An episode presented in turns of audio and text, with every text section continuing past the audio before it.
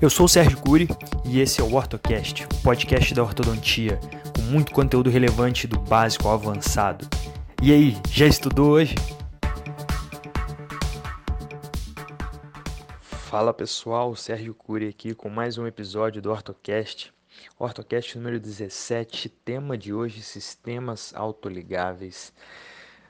Bom, pessoal, um episódio mais que especial com o ilustre convidado, professor Bolivar Pimenta, grande amigo, mestre em ortodontia, coautor do livro Sistemas Autoligáveis Biomecânica Eficiente, responsável pelo desenvolvimento dos brackets SLH, né, que é o, é o autoligável híbrido da Morelli, o qual ele vai destrinchar sobre é, a biomecânica com, com autoligável híbrido aqui para nós no episódio 17. Então, dispensa comentários esse professor fera dos sistemas autoligáveis, é, professor conosco lá no Instituto Mondelli de Odontologia, em Bauru. Então, pessoal, é com vocês. Fiquem aí com o professor Bolivar Pimenta. Valeu! Olá, pessoal, tudo bem?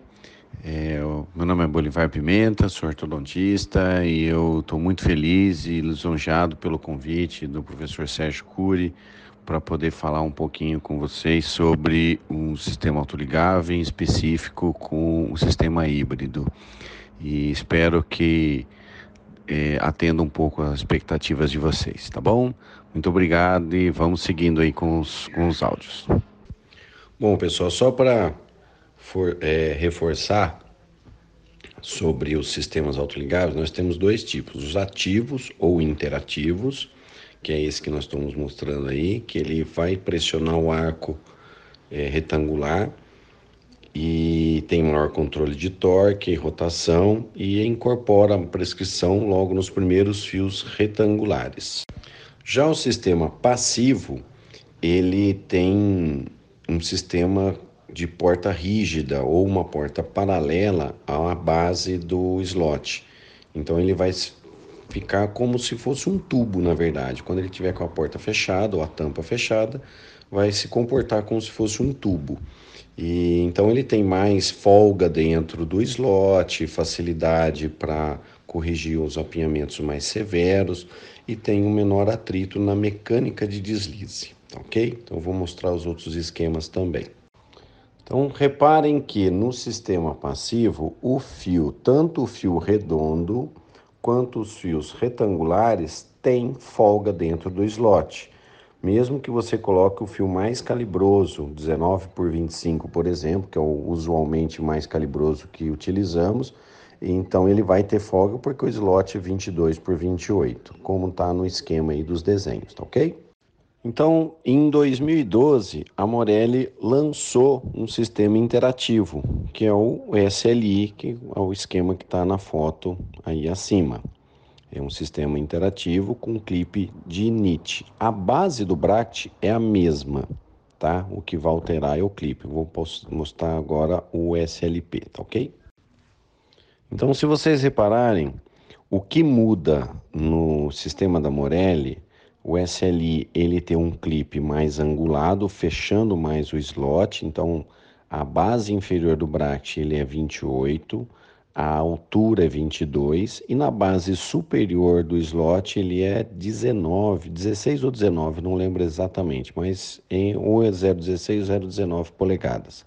Já no sistema SLP, ele continua 22 por 28 só alterando, na verdade, o clipe. Então, a base do bract dos dois, tanto do SLI quanto do SLP, é a mesma.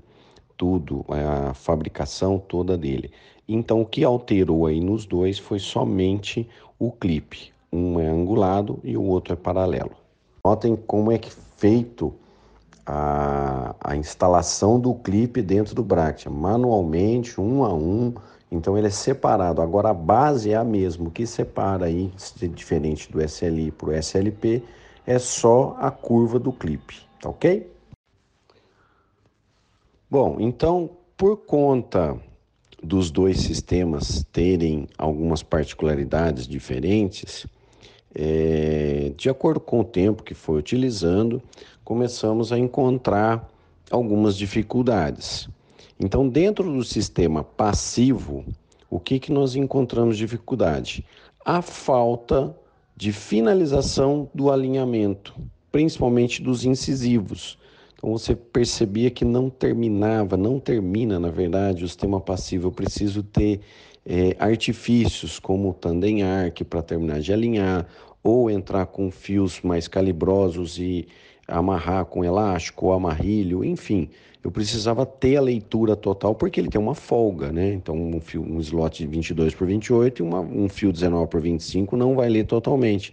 Então ficava faltando sempre um pouquinho para finalizar na região anterior.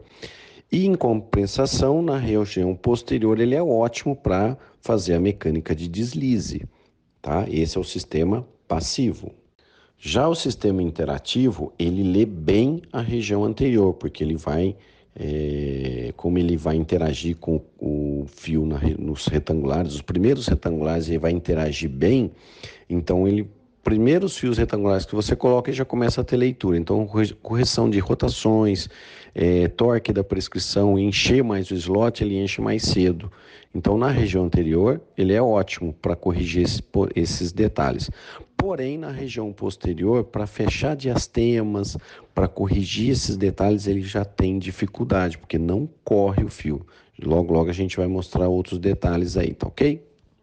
Olha aí um sistema passivo como ele falta a leitura, você passa o fio, ele já não tem é, deflexão desse arco e o dente ainda falta ajustar. No caso aí, inclusive, é foto cedida pelo nosso grande amigo, irmão, Dr. Fernando Pedrim. Já no sistema interativo, como ele lê bem a prescrição logo nos primeiros fios retangulares, se você continuar aumentando o calibre do fio, ele pode sofrer algumas consequências em algumas situações, como por exemplo, na primeira foto aí acima com o aparelho estético, abriu diastema. Notem que no início do tratamento tinha apinhamento e depois abriu diastema. E abriu diastema a hora que entrou com o fio retangular de aço mais. E também tem dificuldade para fechar totalmente o clipe no interativo quando você põe um fio mais pesado, principalmente se tiver dobras, como na segunda foto, foi feito dobras de extrusão, uma dobra em Z, e não consegue fechar esse clipe de jeito nenhum. Então, as, essas são as dificuldades.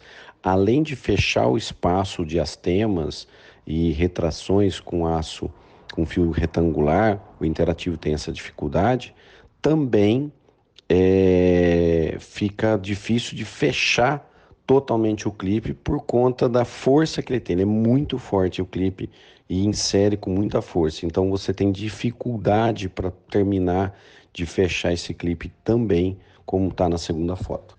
Portanto, reparem nas fotos acima, no esquema oclusal, que quando você tem um apinhamento na região anterior e você coloca o fio, o clipe começa a ter interatividade com o fio, é, mesmo que seja um fio redondo.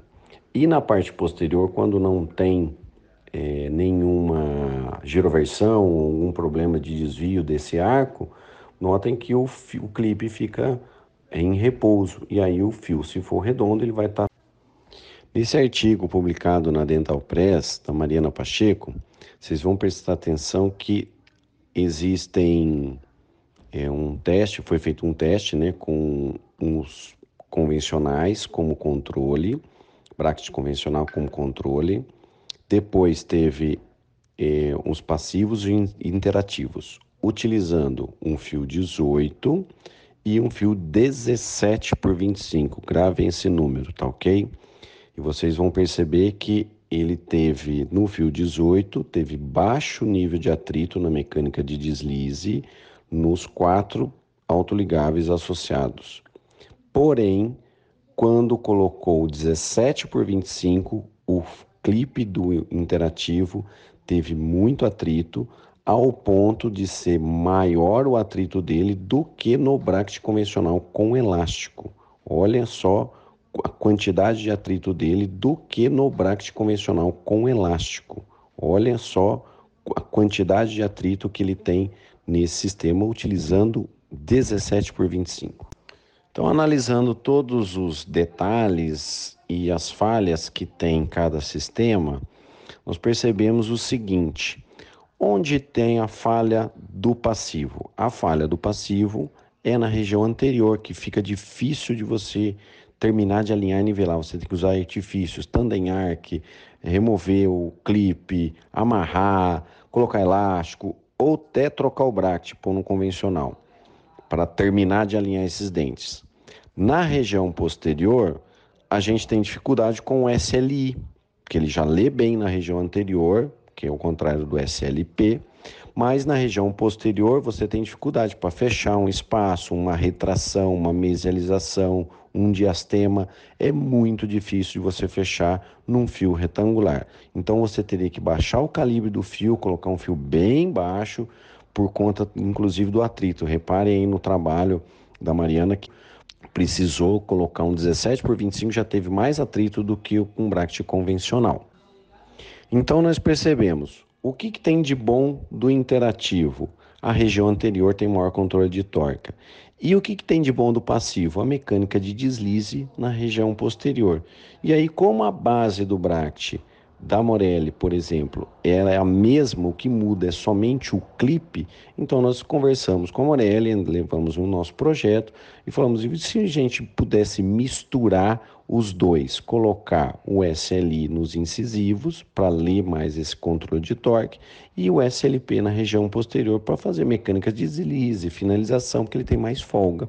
E aí a Morelli aceitou a proposta e graças a Deus aí com todo o apoio, nós conseguimos lançar o nosso Bract aí, é, o nosso conceito, na verdade, não é um Bract nosso, nós não inventamos, nós somente ajustamos os detalhes que precisava ser ajustado para otimizar e ficar mais versátil essa mecânica com o autoligável, tá ok? Então o SLH, na verdade, foi um sistema híbrido com incisivos, interativos e canino premolar passivo.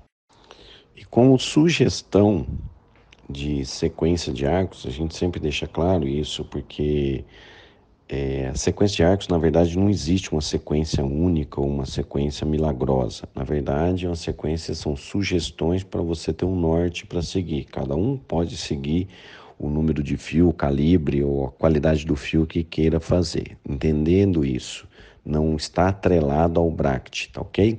Mas a gente sugere algumas sequências e eu vou passar para vocês uma sequência sugestiva pro, específica para o SLH, tá ok? Bom, pessoal, primeiramente eu queria agradecer imensamente a, a participação nesse grupo do OrtoCast do professor Sérgio Cury. Muito obrigado, Serginho, por ter me convidado aí para participar e eu sei que é um grupo elitizado, diferenciado e, e sempre seu material é fantástico, né? Todo o material que você passa é fantástico. Eu fico muito lisonjeado também de poder participar e contribuir um pouquinho aí com vocês é, sobre o sistema autoligável. E o que precisar, eu estou aqui inteiramente à disposição, cara. Muito obrigado mesmo. Obrigado, pessoal. Boa noite a todos e até uma próxima oportunidade. Lembrando que se você está me ouvindo do Spotify, corra lá no meu site sergiocuri.com.br e baixe o material complementar desse episódio. Todos os episódios são acompanhados de um arquivo PDF com fotos e slides para melhor ilustrar todo o conteúdo aqui passado, ok? E se você deseja receber os episódios na íntegra, corre lá no site e se inscreva na lista do WhatsApp. Assim você receberá bem antes os episódios, diretamente pelo WhatsApp.